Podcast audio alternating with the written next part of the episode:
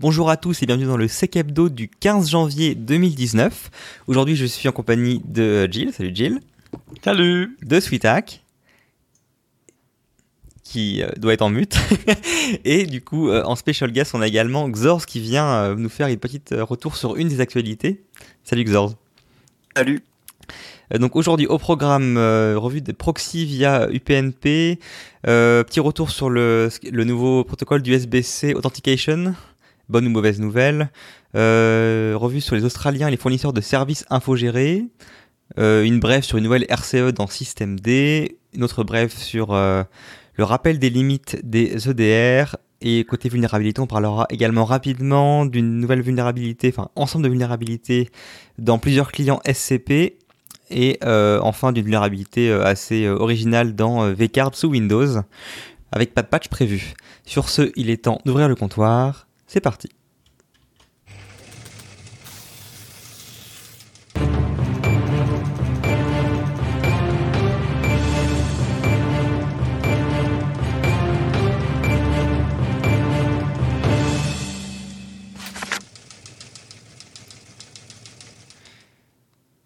Et si je dis pas de bêtises, on commence euh, directement avec. Euh, c'est Jill et ou c'est que Xorz du coup Sur euh, la partie UPnP Comme on veut, comme on veut. Moi, ce que j'ai fait, c'est que je suis tombé sur l'article de Xorz sur UPnP et la capacité, si j'ai compris par une mauvaise configuration de certaines boxes, de faire du proxy.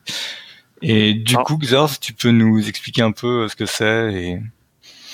Ouais, pas de souci. Alors, UPnP, c'est un vieux protocole maintenant qui a plusieurs années, parce qu'il a été conçu dans les années, enfin, fin des années 90, début des années 2000. Et donc, c'est un protocole qui fait le café, enfin, c'est un ensemble de protocoles plus exactement. Et euh, je sais pas si vous voulez que je rentre dans le détail technique ou euh, je fasse juste une overview. Ouais, juste une overview.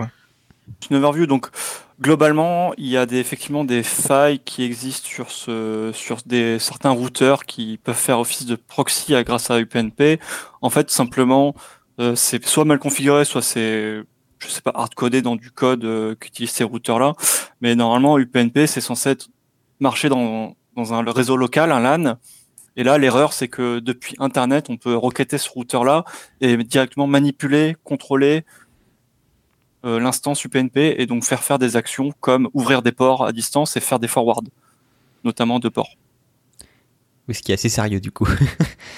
qui est assez sérieux. Donc euh, là, il y a ça a été donc Symantec a quand je dis que c'est vieux, c'est vieux, mais le ce bug en particulier a été récemment mis euh, en avant par Symantec en mars de l'année dernière, 2018, où il y a un groupe d'attaquants, donc on ne sait pas trop qui c'est, qui s'appelle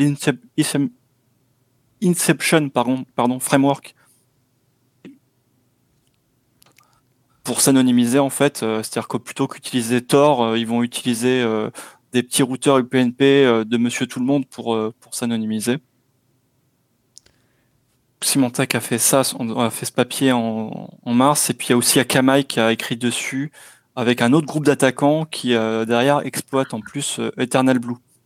C'est-à-dire qu'ils ouvrent le port SMB de, à distance, euh, alors que la machine elle est derrière son routeur. Quoi. Ça faisait longtemps qu'on n'ait pas entendu parler d'Eternal Blue. C'est sympa, du coup, euh, t'as quand même intérêt à patcher même si t'es pas exposé. Voilà, c'est ça, ça rappelle l'intérêt de patcher. Ouais, mais le problème c'est qu'en plus souvent ce sont des routeurs euh, fermés. Euh, les gens, enfin je pense que derrière c'est, j'avais noté qu'il y avait beaucoup de routeurs en Asie qui étaient impactés, notamment la, la, la Corée, et donc en fait, je pense que derrière, c'est comme euh, ce sont des box propriétaires et que les, les, les, utilisateurs en fait peuvent pas mettre à jour. C'est aux fournisseurs d'accès et aux propriétaires des box, donc les opérateurs télécoms, de mettre à jour. Ça concerne beaucoup de box différentes ou c'est juste euh, un, un, provider euh, précis?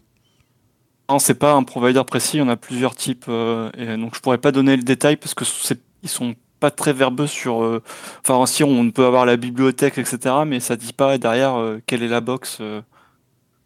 D'accord, c'est différentes. Géographique, il y, en a partout. Hein. Plus de 80 pays, il y en a dans plus de 80 pays, donc c'est pas qu'un seul opérateur. D'accord. Donc c'est des box de différents constructeurs, mais qui utilisent tous une même bibliothèque de fonctions qui est vulnérable, c'est ça? C'est ça. Alors soit non, ça c'est pas la même bibliothèque, mais en tout cas c'est soit mal configuré de la même façon. Euh, Donc, euh, ouais, c'est, je, je- en fait, c'est difficile de dire d'où vient le problème. C'est peut-être que tout simplement, ils considèrent que ça écoute, au lieu d'écouter que sur le LAN, ça écoute aussi sur le WAN. Et voilà, je.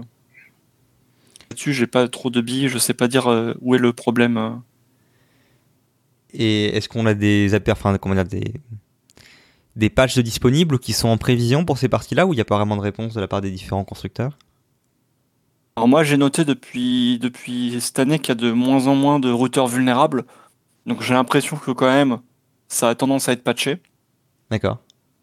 C'est pas massif quoi c'est pas euh, suite à la publication de d'Akamai il n'y a pas eu un drop euh, significatif de routeurs euh, vulnérables ça reste de l'ordre on est à 200 000 je crois actuellement Ok, et ça concerne plutôt à des. 200 000, hein. À un moment, on était à 2 millions, hein. c'est pas ça?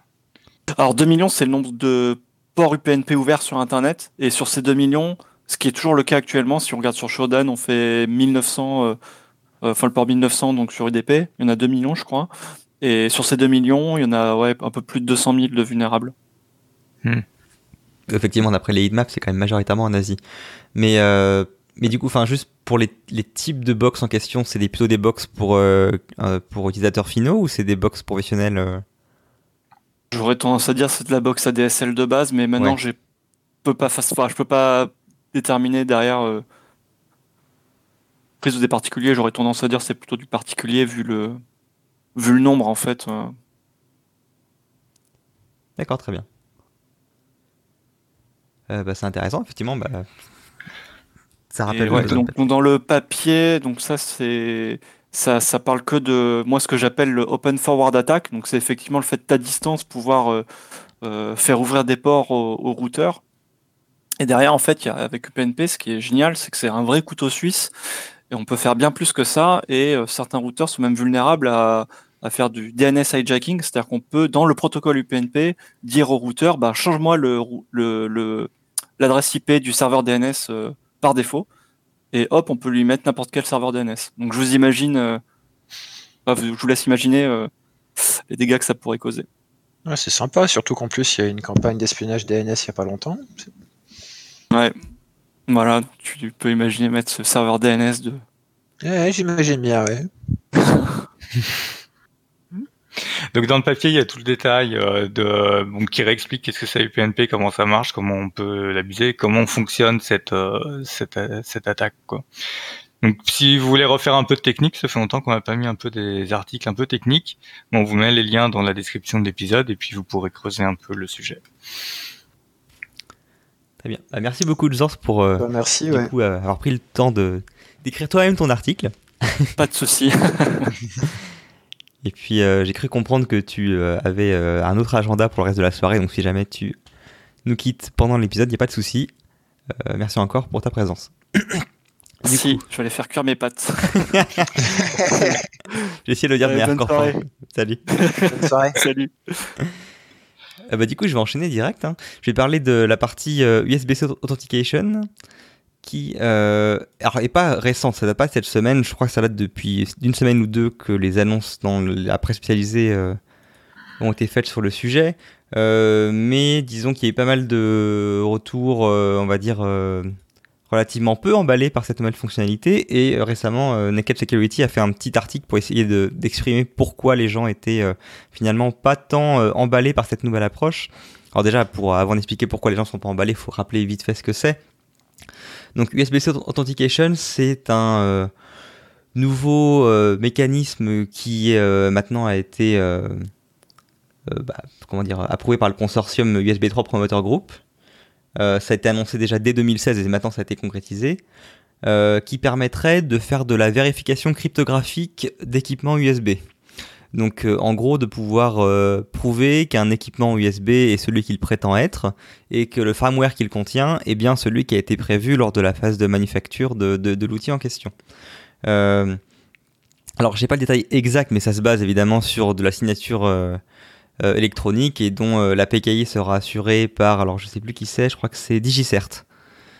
Donc on peut, j'imagine qu'il y aura un moyen de signer le firmware et d'autres parties euh, du composant en question et du coup ben, euh, les drivers des différents euh, clients, donc que ce soit des, tablettes, des téléphones ou des PC potentiellement, ou des portables par exemple, ben, vérifieront cette signature-là. Et en fait, finalement, la vérification est faite avant l'ouverture des ports données et des ports power, enfin de chargement.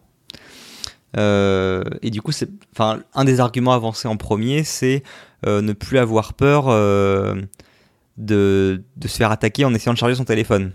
C'est le cas concret de vous avez un- une prise USB qui, est sur, qui apparaît sur un mur ou un câble qui, sort d'un, enfin, dans un service public et en fait derrière c'est pas un vrai chargeur, c'est un, euh, équipement USB qui s'est passé par exemple pour un modem USB qui potentiellement pourra détourner votre trafic internet. Euh, Un, autre cas, moi je sais que j'avais regardé ça quand j'ai regardé les attaques euh, au niveau de l'accès direct à la mémoire, parce que USB-C permet de faire euh, du Thunderbolt. Et ça permet de t'assurer que c'est bien une docking station de ton constructeur qui veut que tu es en train de brancher sur ton PC, ou de t'assurer que on, enfin de bloquer tout device qui n'a pas été prévalidé et qui a un accès direct à la mémoire, donc il peut dumper tes clés BitLocker. Moi, Ouais. c'est pour ça que j'avais regardé la partie authentica- authentication de l'USB-C. donc un retour des attaques type. DMA comme on avait avec le Firewire quoi. Ouais, le but c'est de les contrer en fait, en disant la première fois que tu connectes le device, euh, bon déjà faut être administrateur du poste et euh, tu valides que c'est bien toi qui as connecté le device. Ça prend le, la clé privée, enfin la clé publique du euh, l'empreinte du périphérique que tu as connecté. Et si tu es un attaquant qui veut remplacer ce périphérique par un autre, il sera pas connecté, donc il autorisera pas l'accès à la mémoire. Très bien. Euh, moi, j'ai une question par rapport à là-dessus. Du coup, il y aura qu'une euh, autorité de certification? Bah, j'ai l'impression, en tout cas moi c'est ce que j'ai lu. C'est une belle situation de monopole, ça. Bah oui. Et puis, du coup, euh, ça veut dire que s'il y en a un qui se fait péter, euh, c'est sympa. Oui, c'est rigolo Genre, pour avoir poussé les backups. Euh, Il y aura du certificat de transparency ou pas? J'ai pas ce genre de détails, je t'avoue. euh. Comme j'expliquais avant, j'ai lu ces articles-là juste avant l'épisode, donc je suis Non, euh, je demande, brut hein, de décoffrage. Mais non, j'ai pas euh, l'information. Euh, mais ouais, en tout cas, moi j'ai lu qu'une seule, qu'une seule PK, enfin qu'une seule CA. Euh, après, euh, c'est des articles généralistes. J'ai pas eu, j'ai pas lu en détail les, les publications du consorce, enfin du, du promoteur groupe. Après, si, tu enregistres systématiquement la clé du périphérique la première fois que tu, le connectes, c'est pas trop gênant. Parce que quelque part, ce qui t'intéresse, c'est de vérifier la première fois que tu le connectes. Si tu rejettes tous les autres, Oui, oui. Après, euh, un autre, euh, donc, évidemment, ça c'est le côté le plus extrême, le cas d'école des, attaques type bas d'USB ou euh, je sais plus comment il s'appelle, Poison, enfin, qui permettent justement de faire des détournements de, enfin, ou d'attaques par direct memory access. Des choses un peu plus, entre guillemets, concrètes qui arrivent à l'utilisateur de tous les jours. C'est également les problématiques des chargeurs qui sont, euh, comment dire, euh, bah, non officiels et qui potentiellement sont, voilà. Merci, Ah ouais. c'est le terme que je cherchais, qui sont du coup mal conçus, qui potentiellement peuvent créer des départs de feu ou des problèmes de ce type-là. Et donc en gros, Ouais. euh, ce qui est vendu par le consortium, c'est bah du coup on pourra certifier que le chargeur que vous avez pris est bien un, un vrai chargeur et pas un chargeur contrefait, que vous évitez des, des, Ah, des problèmes. Et c'est là Ouais, justement où ça commence à où le bas blesse. Bah je ouais. sens que Sweeta qui commence à réagir avec ça. Et c'est justement ça qui fait peur en fait. C'est-à-dire que euh, bah, c'est un problème de DRM et de l'abus que on peut en faire. C'est-à-dire qu'après potentiellement on pourra avoir euh, je sais pas moi, un Samsung qui certifie uniquement ses chargeurs USB. Et si jamais tu essaies de prendre un autre chargeur d'un autre constructeur ou un chargeur euh, d'une entreprise tierce qui vend des chargeurs à un moindre coût que ceux fournis par, euh, disons, Samsung ou Apple pour ne citer euh, que en exemple, euh, eh bien, ce sera refusé par ton par ton, ton, ton device qui dira que ce chargeur-là n'est pas agréé et donc refusera de, de débloquer le, le port charge, enfin data, enfin pas data mais power pour permettre de charger votre, ton équipement.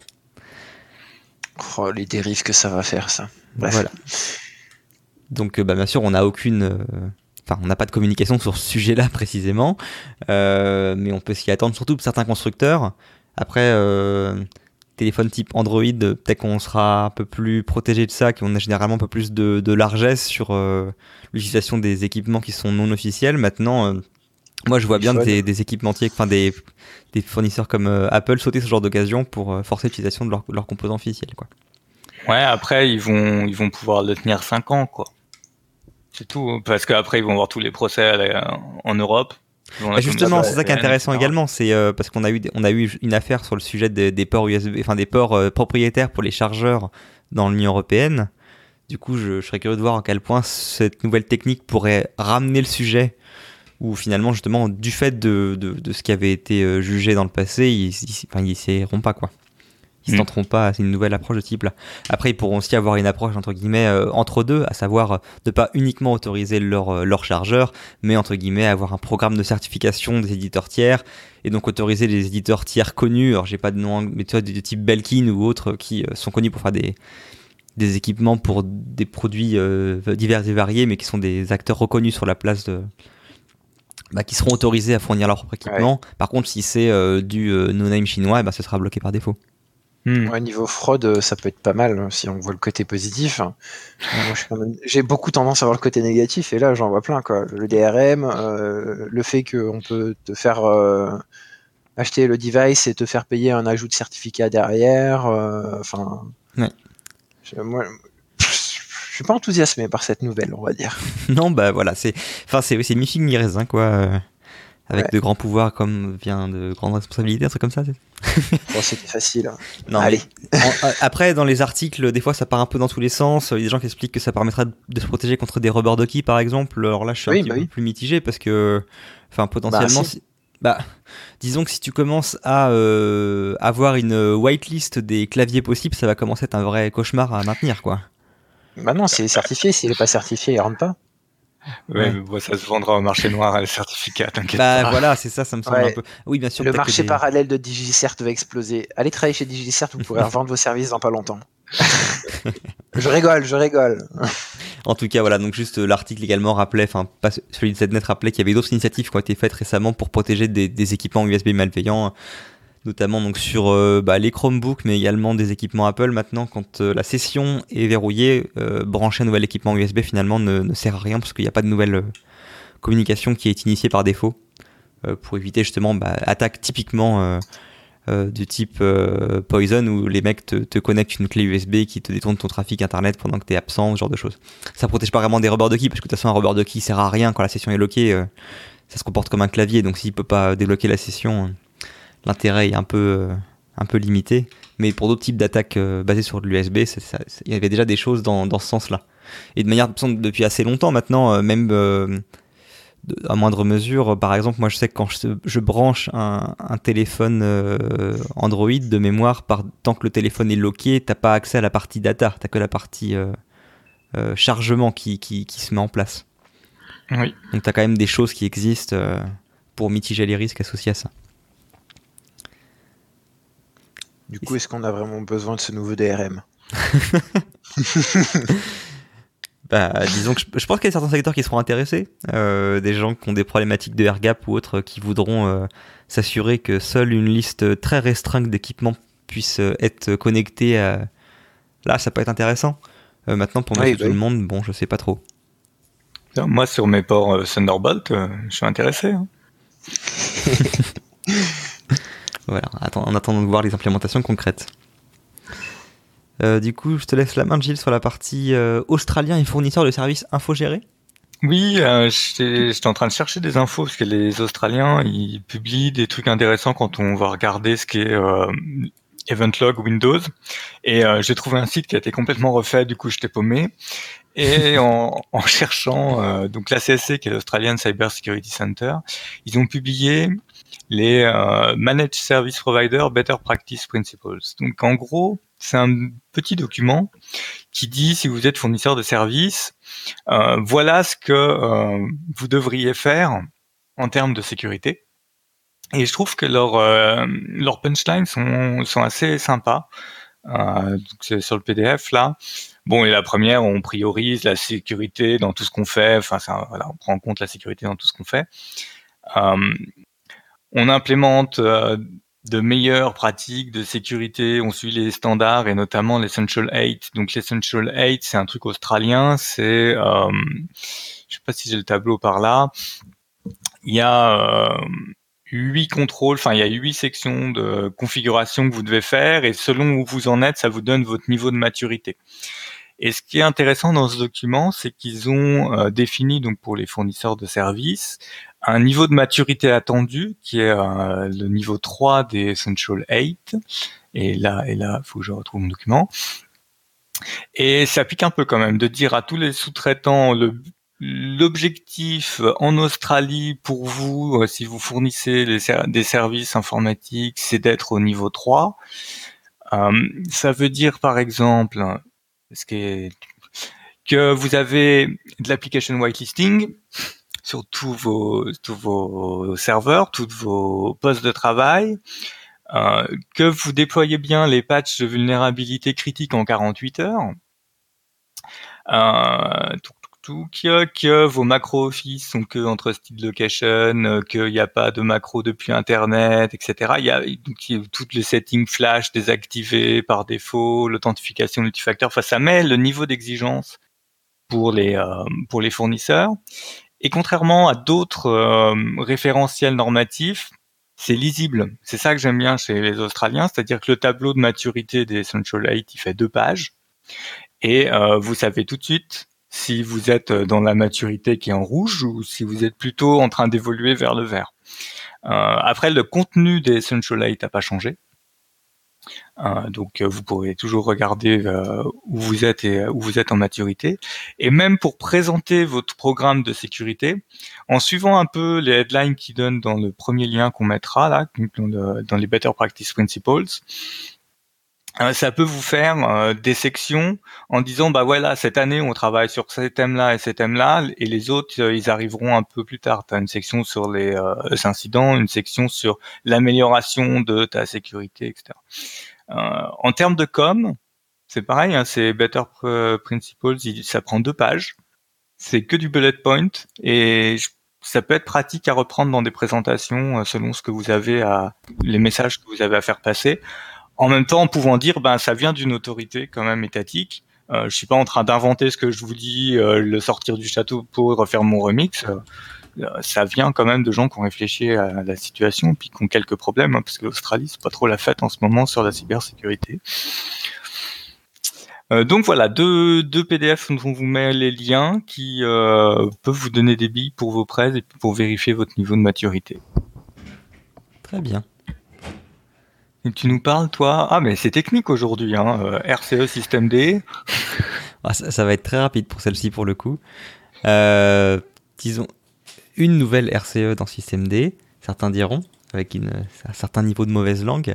Euh, euh, qui cette, enfin c'est c'est trois vulnérabilités de mémoire euh, donc qui sont été répertoriées en CVE 2018 16 864 65 et 66 mais c'est surtout la 64 et 66 65 pardon qui sont réellement critiques qui permettent de l'exécution de commandes avec les droits donc de la partie vulnérable de système D qui est apparemment journal D euh, euh, donc, pareil, du coup, bah, de, généralement, de faire de l'élévation de, privilèges sur vos systèmes. Euh, apparemment, l'attaque est quand même assez complexe. Il y a des POC qui sont, enfin, qui, ont été créés et qui sont fonctionnels, mais il s'explique que ça prend environ 10 minutes sur 386 et puis quasi, enfin, plus d'une heure sur de l'AMD pour réussir à arriver à leur fin. donc c'est quand même assez conséquent. Après, je sais pas à quel point euh, ça touche également euh, la stabilité du, du, du, service en question qui est en train d'être exploité. Donc à quel point c'est bruyant ou pas après d'un point de vue euh, d'exploitation. chose rigolote également, SUSE et Fedora ne sont pas impactés car ils compilent tout, leur, tout le code en, en userland avec les, les qui vont bien dans GCC. Permet de contrer ce genre de, de, corruption de mémoire. Euh, et sinon, pour ce qui est de la dernière vulnérabilité, euh, on est ici sur plutôt de la divulgation d'informations, euh, à savoir le contenu de la mémoire d'un service.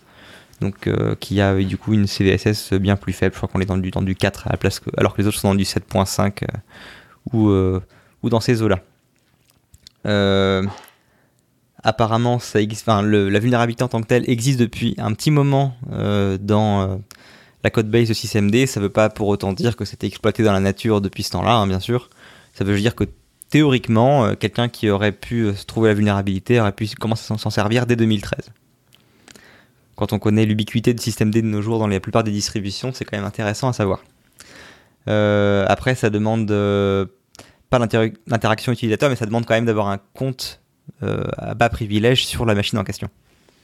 le seul cas où on a une attaque à distance possible, c'est si jamais on a justement Journal D qui est exposé sur le réseau.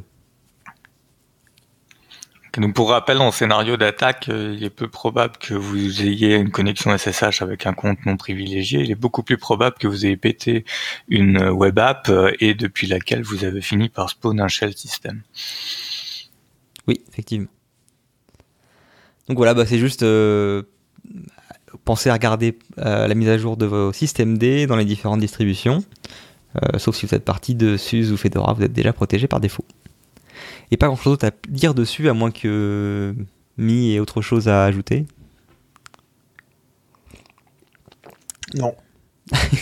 j'ai pas, regardé, pas regardé cette vulnérabilité, c'est pas moi qui l'ai traitée. Donc, euh, Très bien. Bah, du coup, je te relaisse la main sur la partie, euh, sur un rappel des limites des EDR. Je sais les EDR. Moi, c'est mon sujet en ce moment. C'est ton dada. regarder les EDR, me dire en quoi c'est extraordinaire ces super trucs qu'ils nous vendent. Euh, bon, ça fait plein de trucs sympas. Hein. Là, on a un article sur euh, 0x005 où euh, il, il fait une attaque. la question qui se pose, c'est comment est-ce que je peux contourner? Donc un EDR, c'est un endpoint detection and response, c'est-à-dire que ça va en gros appliquer un modèle comportemental de détection. Et par exemple, s'il voit euh, Word qui spawn PowerShell, qui spawn d'autres process, il va dire hmm, ouais, ça pue, je bloque. Hein, voilà, c'est à peu près ça. Ce sont des engins de détection, enfin, ce sont des, moteurs de détection qui sont entraînés par rapport au cas généralement constatés, des attaques qui sont détectées. Donc ça va vous bloquer, on va dire, l'essentiel de ce qui se voit, de ce qui se voit. Maintenant, si vous passez à côté, si vous allez, si vous sortez un peu des sentiers battus, la question c'était est-ce que euh, on va contourner l'ODR ou est-ce que ces fameuses détections euh, vont vont aussi bloquer des choses qui sont assez simples à mettre en œuvre mais qui font pas partie du modèle dominant euh, des attaques? Et donc le gars est, a commencé à regarder, il a testé avec CrowdStrike, je crois, ouais, CrowdStrike Falcon euh, bon, ça doit marcher aussi avec les autres. Hein. L'idée, c'est, pas un produit qui est ciblé plus que ça. Alors, ils ont mis à jour du coup leur, euh, moteur de détection. Euh, mais c'est vraiment de, de montrer que avec pas grand chose et en craftant un fichier Excel, en utilisant non pas des macros, mais euh, une attaque qu'on avait vue il y a, je sais pas, il y a un an, euh, qui était revenue, qui était revenu euh, sur le devant de la, scène, qui était de faire utiliser les DDE, les Dynamic Data Exchange, c'est une feature de, de Office. À l'époque, elle avait été signalée sur Word. Donc en gros, au lieu d'utiliser des macros, vous utilisez des DDE, vous lancez le document, il exécute la DDE, il spawn votre process. Euh, Microsoft, ça, ça puait un peu. Ils ont dit ah on fixe. Ah, ils ont corrigé la vulnérabilité sur Word, mais pas sur Excel. Donc, vous laissez Word de côté, vous faites la même chose dans Excel, euh, vous envoyez ça, et euh, moyennant quelques essais et un peu de, un peu de tuning, euh, il arrive à envoyer donc un, un fichier Excel préparé qui, pour communiquer, va faire du WebDAV plutôt qu'aller chercher des requêtes HTTP parce qu'il se dit ouais si je commence à aller chercher des requêtes HTTP, le moteur de détection il va se dire oulala qu'est-ce qui se passe? Du coup il fait du WebDAV et le machin du coup il a rien vu passer et euh, à partir de là il spawn un reverse shell. Euh, c'est pareil, c'est un article technique, euh, mais qui se lit plutôt bien et simplement qui, qui rappelle que ben on a beau vouloir mettre aujourd'hui des EDR partout, ça va contrer les modèles d'attaque dominants, si euh, vous avez quelqu'un qui commence à regarder à côté, ben ce sera logué, c'est la bonne euh, la bonne nouvelle. Les EDR euh, journalisent toutes les tous les spawns de process, comme vous pouvez faire avec d'autres produits, hein, Microsoft gratuit. Hein. Euh, mais vous n'avez pas la centralisation, il faut mettre derrière votre, votre centralisation. Les EDR, ce qui vous apporte, c'est la centralisation de ces logs et pouvoir rechercher sur tout votre parc qu'est-ce qui s'est passé. Euh, mais l'attaque va quand même fonctionner. Donc à tous ceux qui me vendent un EDR en disant c'est merveilleux, ben oui, enfin c'est c'est mieux que rien. mais c'est ça reste pas pas pas merveilleux. Après, ça a d'autres capacités de réponse aux incidents. Hein. Mais en termes de détection, les moteurs de détection, faut bien garder ça en tête. Ça ne détectera essentiellement les, les attaques sur lesquelles leurs ingénieurs se sont penchés. Après, Voilà. on fait confiance euh, à ces acteurs pour se pencher, enfin se, garder, se maintenir à jour sur ce genre de nouvelles techniques et euh, d'essayer de les incorporer dans leur système par la suite. Effectivement, il y aura toujours un, entre guillemets, euh, Bah, un pas de, une étape de retard euh, de, de leur part sur les nouvelles techniques implémentées. Bah, le jour où on a un pas d'avant, euh, je, je sais ce que je pense. Bah, on est dans la merde, nous, hein, personnellement, mais Ah ouais, on a plus de boulot. Hein. Faudra traverser la rue. Allez. oh là là là là là. On va pas s'étaler plus sur le sujet. Euh, du coup, je vais directement, sans transition, passer sur euh, vulnérabilité dans plusieurs clients SCP. Alors, euh, oui, c'est la semaine des vulnérabilités, comme l'expliquait Gilles auparavant. Euh, SCP, pour rappel, hein, c'est Secure Copy Protocol, donc c'est protocole d'utilisation assez couramment pour copier des fichiers via SSH. Donc c'est généralement utilisé dans un contexte intra-entreprise. Euh, pour du intra-entreprise, on est généralement plus sur des techniques type SFTP. Après, bon, les... Comment dire Ouais, je pense que varier. c'est plutôt historique. Hein. Euh, Historiquement, on faisait beaucoup de SCP et puis progressivement, on, on fait de plus en plus de SFTP. quoi. Ouais, après. SCP, ça reste encore couramment utilisé en interne pour euh, copier rapidement de, de systèmes sur Mm. lesquels tu as un accès SSH quand même. Plutôt que Ok. spawn un serveur. Voilà, donc, mais comme tu l'expliquais, c'est historique, c'est-à-dire que c'est un protocole qui est relativement ancien. Euh, Je crois qu'il date de 85 ou non 83. Euh, et euh, en l'occurrence, quelqu'un a trouvé une nouvelle vulnérabilité qui est présente dans différents clients SCP et qui en fait se base sur le fait que ces clients ne vérifient pas l'intégrité et enfin les fichiers qui lui sont envoyés après la demande. Donc par exemple, le client demande de transférer le fichier, je sais pas moi, truc, et en fait finalement il reçoit truc plus un autre fichier qu'il n'a pas demandé. Mais parce que vu qu'il fait pas de vérification, bah, il laissera l'autre fichier transférer. Donc là, on est dans un cadre de, figure, enfin un scénario d'attaque où le, le serveur SCP serait malveillant et donc chercherait à euh, dropper un fichier euh, sur euh, la machine du client SCP en question.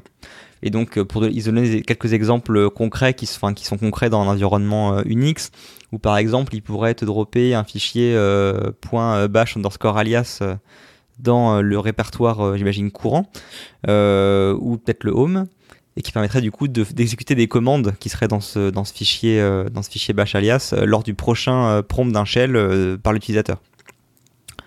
Potentiellement qui serait récupéré après euh, sur internet et qui serait après exécuté. Euh, un exemple un peu plus euh, flippant, c'est dans le cas où la commande SCP est utilisée avec l'option "-r", donc pour la partie récursive. Apparemment, du coup, le drop de fichier peut être récursif lui, égal- lui également, et du coup, ça leur permettrait de- de- de- d'altérer les fichiers comme les fichiers dans votre .ssh. Donc, par exemple, les clés autorisées à se connecter sur votre machine. Potentiellement, du coup, faire un point un point d'entrée euh, sur euh, le- la machine qui a utilisé le client SCP en question. Donc, très intéressant sur des transferts serveur-serveur. Ah oui. Euh, voilà, donc c'est c'est quand même pas rien, euh, c'est pas anodin. Et ce qui est rigolo aussi, c'est que niveau patch, euh, ça dépend des clients. Alors apparemment, ça a été testé sur trois clients qui sont OpenSSH, PuTTY et WinSCP. Il semblerait que WinSCP euh, soit patché depuis la 5.13, OpenSSH depuis la 7.9. Par contre, PuTTY n'a pas été mis à jour depuis 2017. Euh, sachant que c'est quand même le client de référence généralement pour du SSH sous l'environnement Windows ça reste intéressant euh, à garder en tête. Euh, donc a priori, pas de patch disponible à l'heure actuelle pour, pour, Putty, pour Putty, euh, PSCP. Tout va bien. Mais c'est vrai que je savais pas que ça avait pas été, enfin qu'il n'y a pas spécialement de. Bah, ça bouge pas trop, hein, Pouty. Hein. Hmm, c'est- oui, c'est c'est sûr, c'est sûr. C'est parti du legacy. Mais non, C'est il faut ça. des trucs en interface graphique et tout. La Ah commande, c'est fini. Voilà, bref. Donc gardez ça en tête si vous utilisez SCP chez vous. Euh, bah, c'est un nouveau scénario d'attaque euh, auquel on pense pas forcément de se faire attaquer euh, par le serveur, le client, le serveur sur lequel on se connecte. Et le fait que vous pouvez pas faire confiance à euh, ce qui est réellement transféré. Et c'est tout pour moi. Et du coup, j'enchaîne sur la dernière euh, actualité de la semaine, qui est une vulnérabilité qui m'a plus fait sourire qu'autre chose. Euh, qui concerne euh, les V-cards. Alors pour ceux qui ne connaissent pas, V-card, c'est le format numérique des cartes de visite. C'est quand même plus très utilisé de nos jours. Enfin, en tout cas, je sais que moi, j'en ai pas l'utilisation au quotidien et je connais pas grand monde qui en a l'utilisation, mais bon. Voilà, typiquement, quand vous stockez des contacts dans votre Outlook ou autre, bah, il y a un export en format VCF qui est possible. Ah, mais j'ai cherché d'ailleurs ces, ces là. Dans Outlook Web, la dernière version sur Office 365, je n'ai pas trouvé comment transférer un contact en vCard. Ah, c'est intéressant. Du coup, voilà, je serais pas étonné qu'ils ils cherchent doucement à dropper la fonctionnalité. À euh, quoi. Hmm. Parce que ça tombe un peu en désuétude, faut être honnête.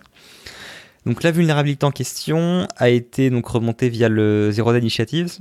Et euh, de ce que j'ai compris, finalement, euh, ça fait déjà 6 mois maintenant. Et Microsoft a dit, bon, de toute façon, pas de pas pour ce truc-là. donc bah, vous pouvez le, le disclose si vous voulez. On voit pas trop l'intérêt. Euh, ça permet théoriquement de faire l'exécution de, de, de, de, code, d'un programme malicieux sur la machine de, la, de la cible, monnayant interaction utilisateur, euh, via une vcard qui aura été forgée à l'occasion. Alors, euh, comment ça marche? En fait, ça exploite le champ contact adresse internet de, la vcard. On met généralement le site de la société, par exemple, pour laquelle on travaille pour euh, mettre euh, un lien qui ressemble à un lien euh, internet, donc avec un HTTP, sauf qu'en fait c'est un lien fichier. Et donc en gros, je sais pas si je peux montrer la vidéo en même temps. Ah, il y a de la musique, super. en gros, le lien ressemble à quelque chose du type http backslash backslash euh, et après, un, nom qui est par exemple www.monsite.cpl. Et en fait, euh, pour peu que la vcard, le fichier VCF en question, soit euh, en, localement à côté d'un autre répertoire qui s'appelle HTTP et qui contient dedans un fichier qui s'appelle www.monsite.cpl. Donc pour rappel, un CPL, c'est des extensions pour des extensions de, du panneau de contrôle Windows. Et donc visiblement, ça permet de faire. En gros, c'est une des très multiples extensions possibles sur Windows qui sont exécutables. Et donc bah, après, bah, pour peu que vous compilez le, votre fichier CPL euh, avec, les, avec les options qui vont bien, bah, vous avez du coup votre programme qui est exécuté si la personne clique sur le lien. Alors oui, en apparence, effectivement, il euh, faut euh, faire attention entre le, le http 2. et le http backslash backslash. Euh, maintenant, les conditions à réunir pour, pour exploiter ça sont quand même assez tordues. Il faut réussir à transférer un fichier vcard qui soit euh, stocké à côté du répertoire HTTP qui contient votre charge malicieuse. Faut que, faut que votre charge malveillante n'ait pas été euh, flaguée par le potentiel système antivirus ou l'EDR, pour faire plaisir à Jill, sur le, le, poste en question. Voilà, donc il donne un, cas d'école où par exemple tout, sera, tout cela euh, serait euh, compacté dans une archive zip qui serait également envoyée par mail et après la personne ferait un non-zip de tout le fichier, de tout le folder, bref. On peut comprendre pourquoi euh, Microsoft n'a pas spécialement cherché un fixe, même si le fixe serait pour le coup assez facile finalement. Ouais, je suis pas tout à fait d'accord avec ça du coup. Euh pour moi, je pense pas que ce soit une menace à prendre à la légère parce que des zips euh, chiffrés avec un mot de passe qui est donné dans le mail, euh, ça existe beaucoup. Et euh, encore, la plupart des appliances aujourd'hui ne sont pas capables de pouvoir récupérer le, mot de passe dans le mail et l'ajouter. D'avoir un zip et une personne qui dézip, enfin qui copie-colle des fichiers d'un zip sur son bureau directement, c'est pas non plus, on va dire, extraordinaire comme manipulation. Et puis de toute façon, l'utilisateur, si on lui demande de cliquer et qui suit, il va finir par cliquer, quoi. Oui, mais là, faut quand même le faire. Faut quand même le faire dézipper, ouvrir le fichier vcard et cliquer sur le lien euh, du, site web euh, dans la vcard. Bah, tu, soit tu, tu, tu côtoies plus beaucoup d'utilisateurs ou, enfin, moi, ça me paraît pas extraordinaire pour un utilisateur, honnêtement. Je sais pas, faut réussir à le vendre quand même d'un point de vue. Euh, oh, bah, avec une petite contrainte de temps, vite, il faut que tu puisses contacter X, tu as son contact dans, dans les pièces jointes, etc. Honnêtement, il faut après c'est peut-être sur euh, l'URL. Oui. Non, il faut. Non, il faut pas. Moi, je crois pas. Hein. ouvrir euh, le VCF. Ah non, faut pas que le VCF, ça s'exécute, non Ah, c'est pas ce que j'ai vu. Hein. Alors attends. Du Non, coup, non, ça me c'est- paraît bizarre d'avoir un score Non, à non, il ouvre, le, 7, il ouvre le VCF dans la vidéo et on peut voir que c'est lorsqu'il clique sur le lien de l'adresse du point de contact en dernier que l'exécution se produit. Ah, d'accord. Donc c'est pas juste ouvrir le VCF justement. Ah, j'étais persuadé qu'il fallait juste ouvrir le truc et puis c'était foutu, quoi. Moi, j'ai mal compris alors. Voilà, c'est pas, ça fait quand même une étape de plus. Enfin, je veux dire, oui, oui, d'accord, c'est pas impossible, mais euh, je, je pense qu'il y a d'autres scénarios plus inquiétants et plus Ah, faciles. euh. Ça existe sous Office 365. Ah, je me disais bien qu'il l'avait pas droppé. Ça s'appelle Attache Item Business Card. Tu peux attacher ta V-Card euh, comme ça. Ah ouais, ouais, ouais, j'ai pas Ouais. trouvé comment transférer un contact. Ouais, donc du coup, s'il faut cliquer, c'est un peu plus tordu quand même, quoi. Voilà, c'était. Ouais, C'est un meilleur parfait. temps d'envoyer euh, un fichier Excel avec une DDE. quoi. Bah, c'est Oui, ça, ou c'est-à-dire alors tout que. simplement demander à l'utilisateur d'aller cliquer sur le lien dans le mail, tu vois, ça marche bien aussi. Voilà, je trouve qu'il y a des approches moins tordues que ça finalement. Euh, et pour le coup, voilà, effectivement, si c'était juste ouvrir une V-card, vu que les fichiers VCF sont vus comme inoffensifs, euh, euh, les gens euh, l'ouvriraient sans trop se poser de questions. Mais bref, je sais pas. c'est- Ah bah ouais, il y a une jolie image, tu peux mettre des informations dessus à côté. euh, Je vois pas pourquoi il l'ouvrirait pas. hein. Alors, en tout cas, le, voilà, la CVSS euh, est, est quand même de 7.8, ce qui me semble assez haut. euh, quand, on considère les, op- enfin, les, les conditions de mise en place pour le rendre exploitable. Mais euh, voilà, donc juste pour information, a priori, pas de patch euh, annoncé par Non, non. Microsoft pour fixer ça. Et c'est pas a priori, c'est enfin c'est ce qu'ils ont donné en, en réponse vendeur. Euh, Pour eux, ils discardent et ils vont pas patcher dans les versions actuelles. Par contre, pour la Vinex, euh, ils comptent peut-être le faire. Oui, ils vont le faire dans la Vinex et ils le font pas pour le reste. Je sais plus exactement la vie, mais je crois que c'est ça. D'accord. Enfin, au final, euh, faut quand même faire un peu attention aux fichiers V- VCF qui vont popper sur vos machines, quoi. Alors, gardez ça en tête si vous avez une nouvelle campagne de phishing avec euh, une, une pièce jointe un peu bizarre qui contient un fichier euh, vcard. Ça pourra potentiellement être ça. Ouais, moi je regarderais plus au niveau de la création sur le disque, tu vois. Euh, lors de l'extraction, euh, au niveau d'une détection, je regarderais sur la création du disque. Pas... Parce que dans les mails, oui, mais bon, comme il faut deux fichiers, à mon avis, ça va partir en mails IP. Donc, ouais. Moi, je serais plus regardé sur la création du disque. Je pense que c'est plus pertinent pour une meilleure détection. Bah, très bien. Bah, du coup, ça clôture euh, les actualités revues cette semaine. On aura fait euh, relativement court et efficace aujourd'hui. Euh, sur ce, je pense qu'on se retrouve semaine prochaine, a priori, avec euh, la même équipe. Je sais pas si Loïs sera de retour semaine prochaine, je sais plus. Ouais, Euh, il risque d'être dans le jet lag, euh, on ouais, verra. ouais, voilà. Il sera pas là et moi non plus. Très bien. Bon, en Ah tout oui, cas, parce qu'il y a, il y a le FIC, non? Corinne. Le Et Corinne, le pardon. FIC après. Et donc bien oui. sûr, on fera un retour euh, à la fin de la conférence euh, pour ceux qui n'auront Euh. pas eu la joie d'y participer, moi y compris. Euh, bah, sur ce, il est temps de fermer le comptoir. Euh, restez euh, en contact euh, avec nous pour savoir sur les, enfin, les prochaines publications euh, via le Discord du comptoir sécu, on rappelle, hein, euh, discord.comptoirsécu.fr. De fermer le comptoir. À plus tard. À plus Au revoir.